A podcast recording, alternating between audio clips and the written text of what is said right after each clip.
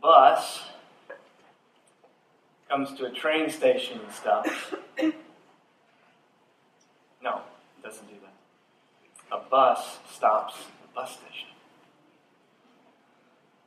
At a train station, the train stops. My desk is a workstation. I didn't think you'd get that either. How about your desk? Does work stop at your workstation? It's a new year, 2017. I got down and uh, sat down at my desk and I saw a lot of 2016 stuff piled up. when you come into your uh, office or you sit down at your desk or when you wake up and you think about what you have to do for the day, doesn't uh, another set of priorities reach you? It does for me. I have this uh, application called Things. I, it took me a long time to, to start actually to use it, but it just, it's just a simple to-do list. It's a way of organizing your to-dos, and I love to check the box when it's done, right? And then you log completed. Ah, log completed. Yeah, click that little button and they go away. And then the list shrinks up a little bit. It's, there's just something really satisfying, gratifying about that. Right? Click that little log completed button. I love that. But every day that I, I come into work, and I know every day for you, you may set out with a, a to do list in mind. Here are the things I'd like to accomplish today. And then the inter- interruptions begin, and somebody else's list begins to impose its will on you. You have your list, and the world has its list. I remember uh, reading uh, about Peter Marshall, chaplain in the Senate. He was a pastor of Fourth Presbyterian Church, and and he he uh, had strict rules guiding uh, the time that he had to, to spend studying and, and the time that he had in his office by himself. But he also had exceptions, and, and he had somebody in there who was a volunteer who didn't know about his exceptions. He was somebody who was shifting off, uh, who spontaneously just sort of dropped by the office, somebody who was going to be going away, serving the country in a war zone, and um, and he was blocked from being able to get in to see Peter Marshall. And when he found out, he ran after this young man, pulled him into his office, and said, "Come visit for a while." Spent a couple hours with him uh, in preparation for him going off and serving our country in the military. How do we approach a new year with the right priorities in mind? And more, more specifically, how does prayer help us put first things first? You have your to do list, you have your workstation where work stops. that was the joke, people, all right? The train stops, the bus stops, the workstation. You have the, the interruptions and you have your priorities. How does prayer help us put first things first? Let's take a look at Matthew chapter 22, verse 34 through 40. And at the, at the cusp, at the, the dawn of a new year, let's hit this reset button on putting first things first through prayer. But when the Pharisees heard that he had silenced the Sadducees, they gathered together. And one of them, a lawyer, asked him a question to test him Teacher, which is the great commandment in the law? And he said to him, You shall love the Lord your God with all your heart, with all your soul, with all your mind. This is the great and first commandment. And the second is like it You shall love your neighbor as yourself. On these two commandments depend all the law and the prophets. Let's pray together. Father in heaven, recenter us, reshape us, and release us for your priorities in a new year. In Jesus' name, amen. For the next four weeks, we're going to be going through Acts of Prayer. And Acts is an acronym that stands for Adoration, Confession, Thanksgiving, and Supplication. So for the next four weeks, we're going to be looking at those four postures in prayer. Adoring God. What does it look like to adore God? Confession. What's the role and purpose of confession? Thanksgiving. How do we live gratefully? And supplication. What are the things that we should actually expect through prayer? Today, uh, and by the way, you know, when you think about this acronym ACTS, if you're ever called upon it, it, to, to pray, like, you know, somebody will spontaneously just say, hey, will you open us in prayer? Will you say a prayer? Will you pray for the meal? Will you do, you know, and, you, and you, you maybe you freeze up and you think, oh gosh, what am I supposed to say? Uh, at the end of these four weeks, you will be equipped to pray in any occasion. This acronym is, is, is a great way, it's not a formula, but it is a form that helps you walk through how to approach God in a way that's biblical, how to approach prayer in a way that is, is, is helpful to the people who are listening to you, lead them in prayer. To, to begin with who God is, to adore Him, to, to celebrate Him, to name Him in, in the variety of ways that He has revealed Himself, to confess, to admit things that, that aren't quite right about ourselves, to, to give thanks for things, and, and then to lift up concerns and requests. That is a way to march right through a simple prayer. We are going to be looking at uh, Martin Luther's uh, letter to a friend on, on Wednesday and, and get more practical. But today we're asking the question how does prayer, how does prayer help us put first things first, especially when you're, you're thinking about adoration, this prayer of adoration? How does just simply approaching God loving God, approaching Him in prayer, how does that help us put first things first, especially as we approach a new year, 2017? Let's take a look at how, how prayer recenters our lives, how prayer reshapes us, and how prayer frees us up or releases us to do what is best and first and foremost daily and to be discerning about. First of all, prayer recenters us. It recenters our lives around the all important who. And that who ain't you. It's to have your life to have a center.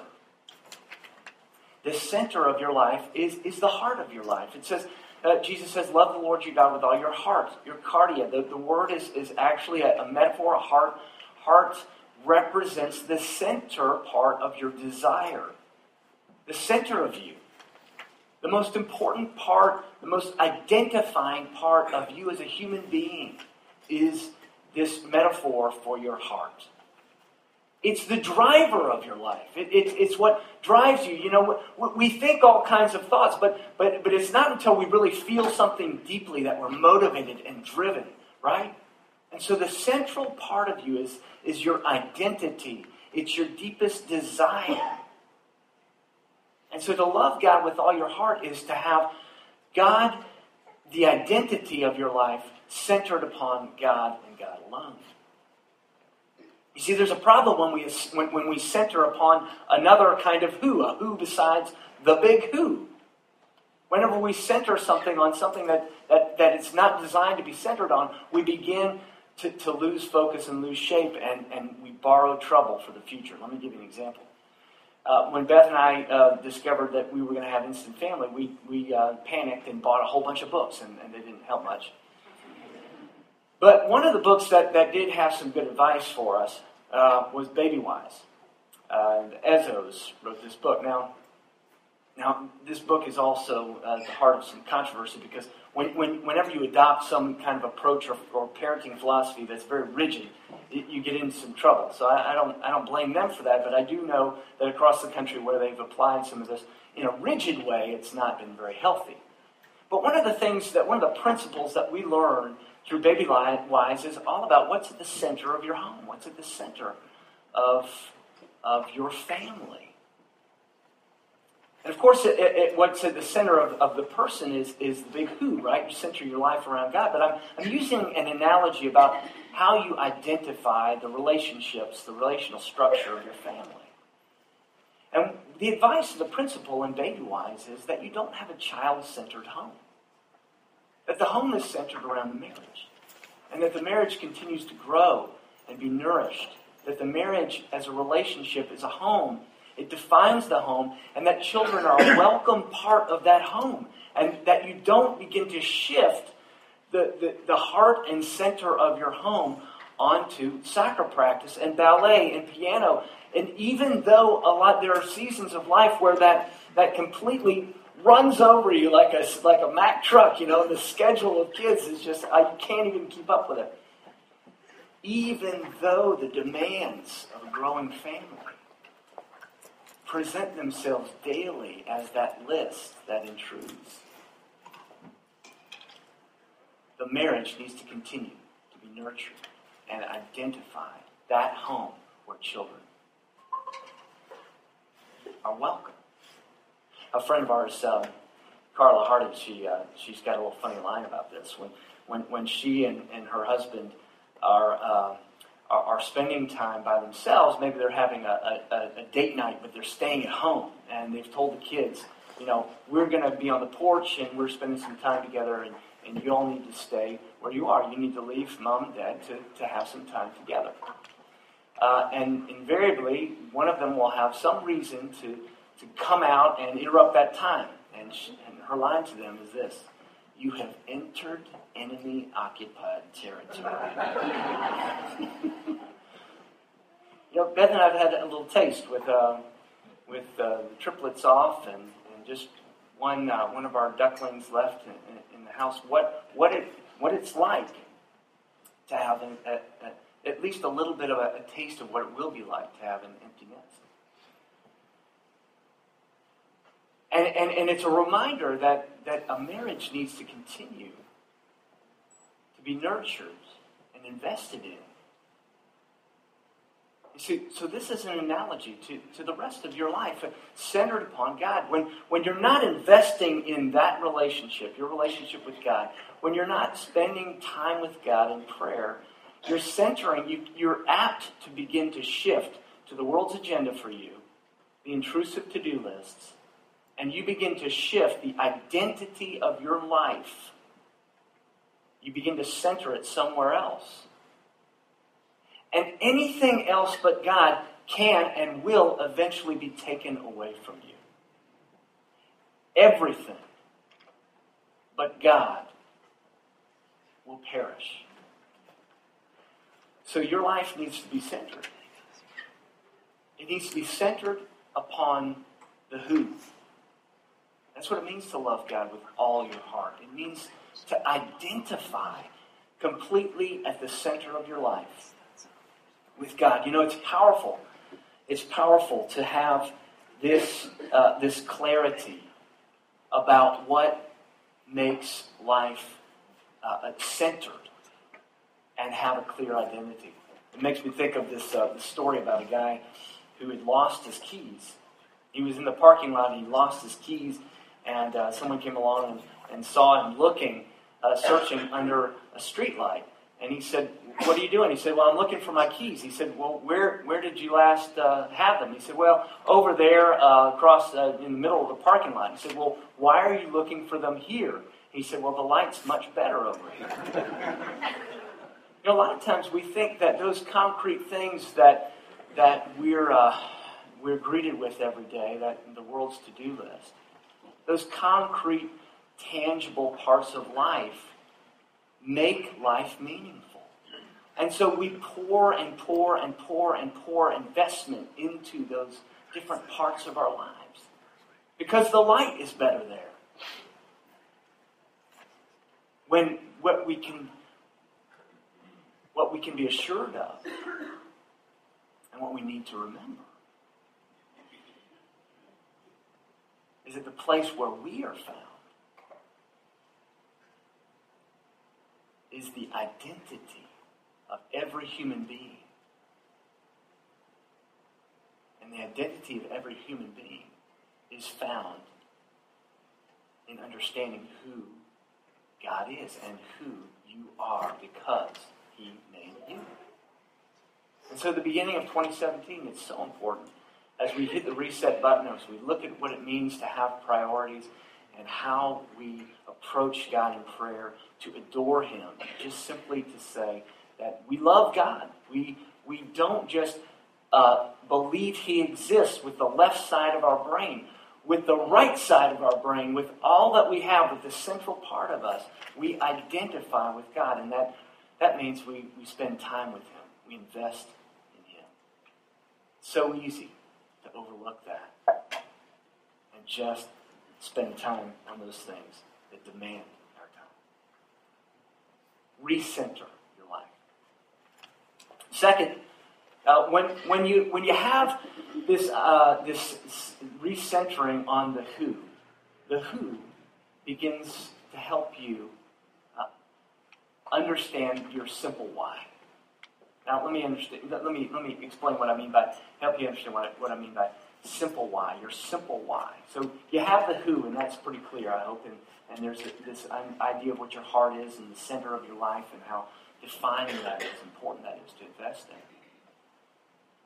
But your simple why, your simple why is your soul. You, the idea here is, and, and the picture that, that Scripture paints of the heart is the center the picture of the heart is the center of your life. The picture of the soul is the circumference of your life. The word for soul in this passage is psyche.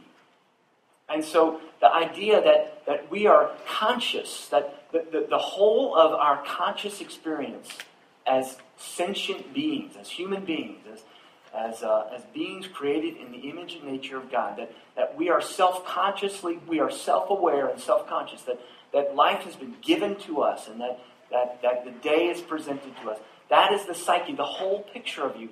That, that there is a reshaping of your life as you go to a simple picture of a circle. Your soul needs to, to have a simplicity to it. That, that, that everything behind what you do, what's motivating what you do, is a simple picture of love God and love others. That's it. That's what we're about.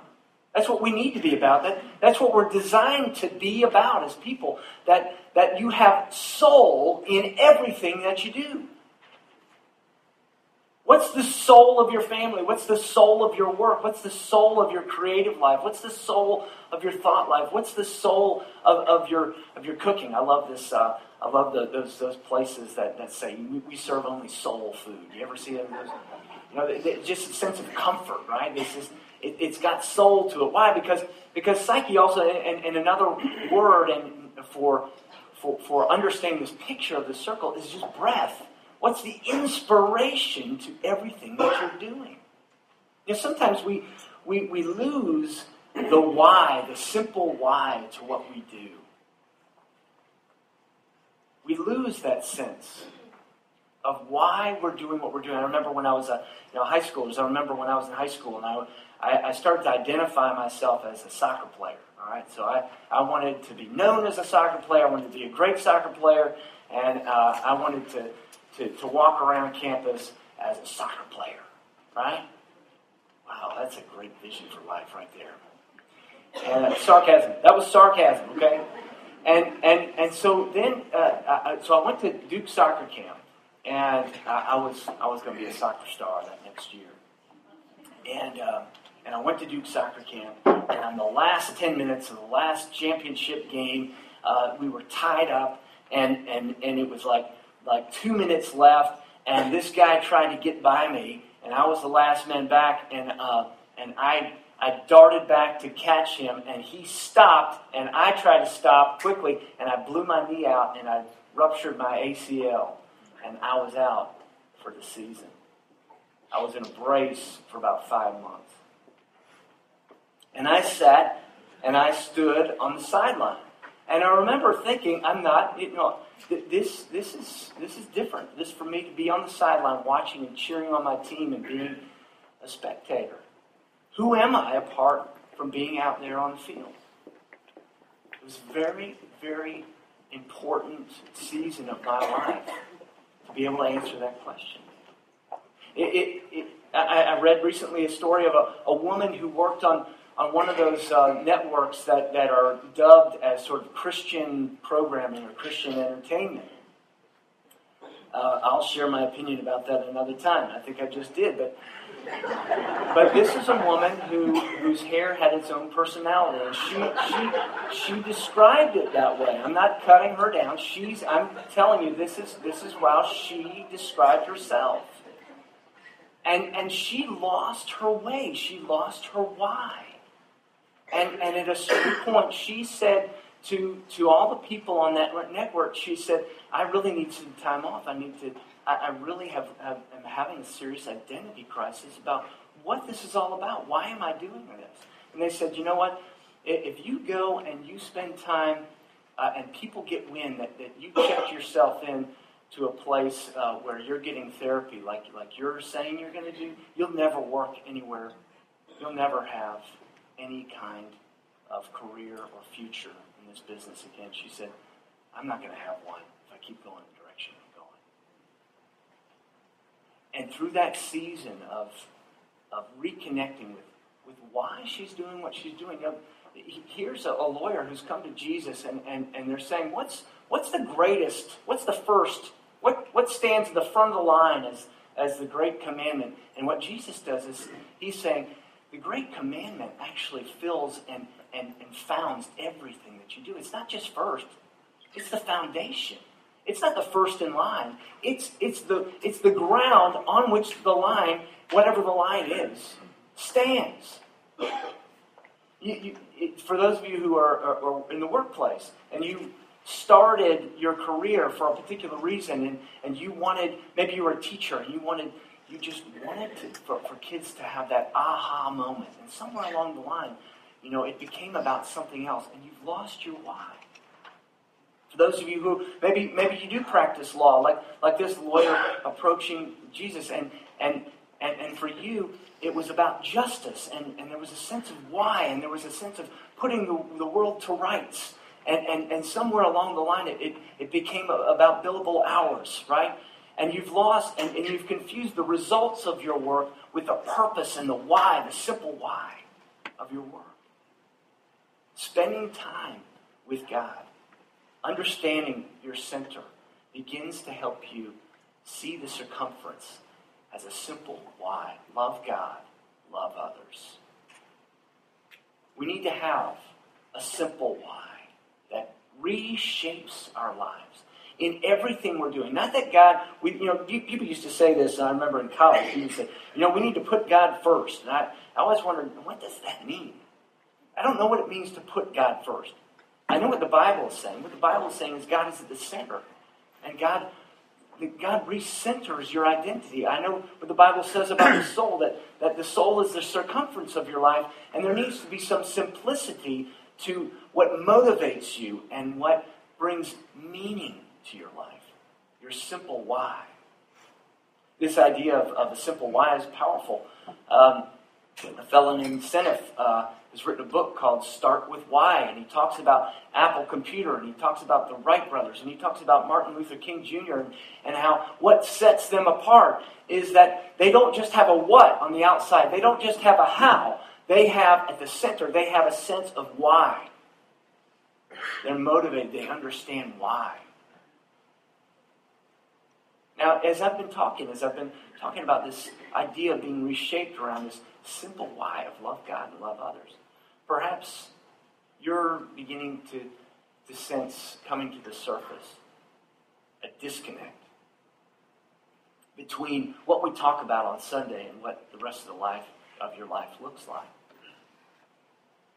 And so let's consider, in the, just these closing minutes, let's, let's consider what it looks like to, to have a godly what's next.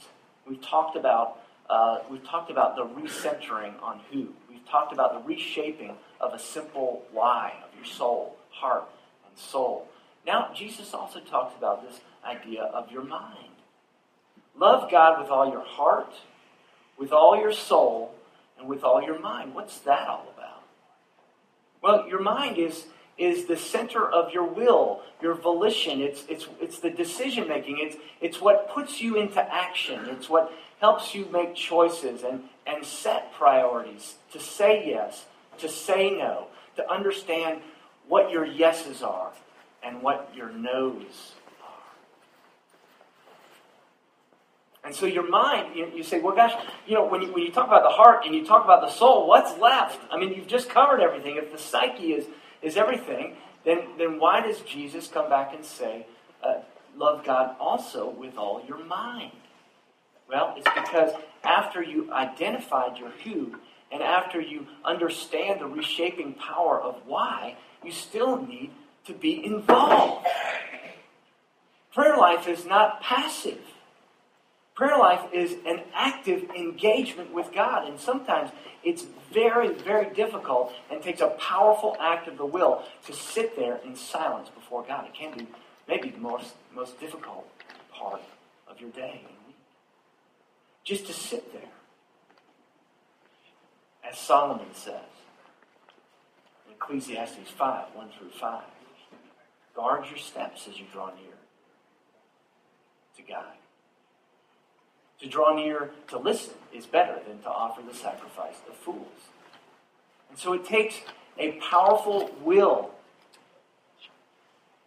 to be able to be silent before God and to spend time before God. Or even to, to sit there and quietly in the morning pray the Lord's Prayer. Or even perhaps this year for 2017, your goal is, is to own a psalm. What I mean by own it is you, you, you spend time, you read it every day. And, and you read parts of it and, and maybe you memorize it or maybe you look at one word in it or maybe you think about what does it really how does it really strike you? What's the mood of it and what's the purpose and power of it in your life?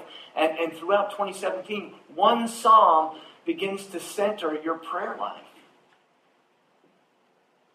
Why is this so important? Because we're called to love God with all our mind, and that means our will needs to be bent upon His will. How is it that our will can be bent upon His will if we don't spend time getting to know Him? If we don't spend time allowing His Word to shape our thoughts? Let me tell you why this is so important. The big lie of today, the great, big, whopping lie is that authentic, authenticity, your best life now, yes, I'm being critical, is shaped by you.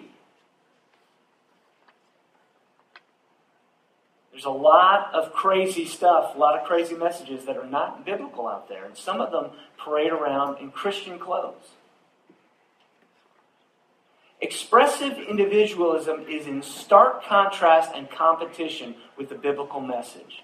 And expressive individualism is a term that, uh, that a group of sociologists at Emory put on this idea that we create ourselves, that we are born tabula rasa, or like a blank slate, and we are the creative energy. We are the creators of ourselves. And that in order for us to have an authentic life and to be authentic people, we have to follow just our own will. We have to shape our own lives, and we have to individually uh, lay claim to our own priorities rather than have anything speak to us from the outside. And, and it sets up the idea that somehow God's will and God's word and, and, and the principles that are biblical are somehow in competition with what it means to be an authentic, uh, uh, fulfilled human being. It's a powerful influence on, on us right now because it's the waters we're swimming in, it's the air we're breathing in, it's the assumptions that, that are behind, it's the premise behind so many assumptions that, that, that we're hearing in the media and that we're reading in books that are being hopped. But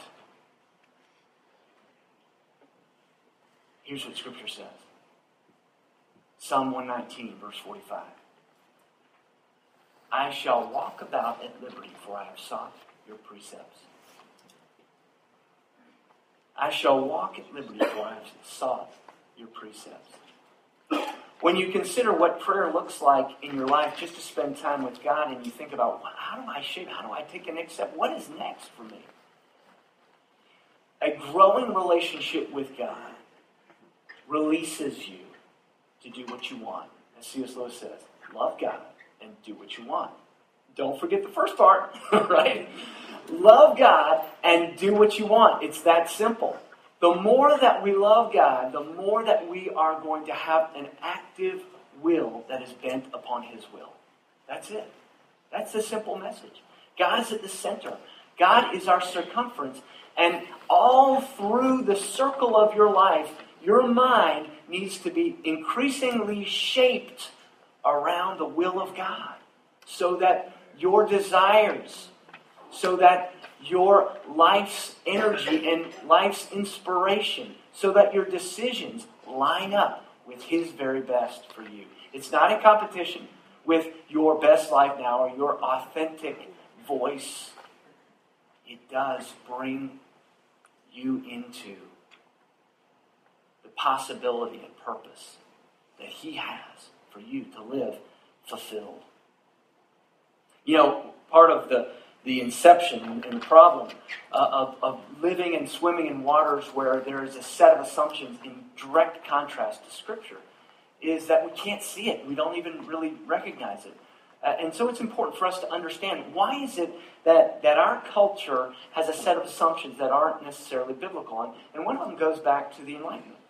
It goes back to the Enlightenment. You know, Jefferson, I, I love so many things about Jefferson, and the more I learn about him, the more I like him. But there was something a little off in his presuppositions, some of the things that he assumed. Jefferson said, I am an Epicurean. I wonder if, if, if our culture would be a little different if Jefferson hadn't spent so much time in France, all right? I mean, they, they're, they're cooking and all that. I mean, it's just amazing. They're Epicureans over there. But, but here's, the, here's the thing about Epicureans Epicureans believe that God never had anything to do with creation. That, that, that maybe he sparked it, but that it put itself together on its own. And so there's this deep disconnect between God's will and man's will, God's design and man's flourishing, God's presence and man's lifestyle. There's, there's this deep disconnect. And often that's what we buy into because that's the story, that's the narrative that we keep hearing over and over again throughout the week. That, that if you want to have faith, that you just keep it in a private compartment and that you just deal with it in those rooms that you build, those buildings that you build on the corner on Sunday morning. You just keep it there, keep it tucked away, keep it private, keep it on, uh, uh on that hour or half hour or whatever time you spend in the morning, but don't let it leak into your public life. Well, that's just a bunch of hogwash because either you have meaning or you don't, and you can't invent it. It's either there and God is, is real and He's real in your life and He's purposed your life, or you got nothing. And so, this idea of, of, of, of trying to just have a private faith that has nothing to do with the rest of your life, that doesn't drive why you do what you do, that doesn't shape who you are, that doesn't even guide your thoughts, is complete nonsense. And if you wonder why sometimes you look at the, the, the, the what's of your life and you wonder, what really is meaningful? And what if one of those things was pulled away? What would I have left? Then you're beginning to ask a good question. What is really the foundation of your life? What's the center? What's the circumference? And what are you spending your mind, your thought life on? You know, I, I quote, I often quote people who lived through World War II because uh, because what happened in World War II is everything, all pretense, is stripped away.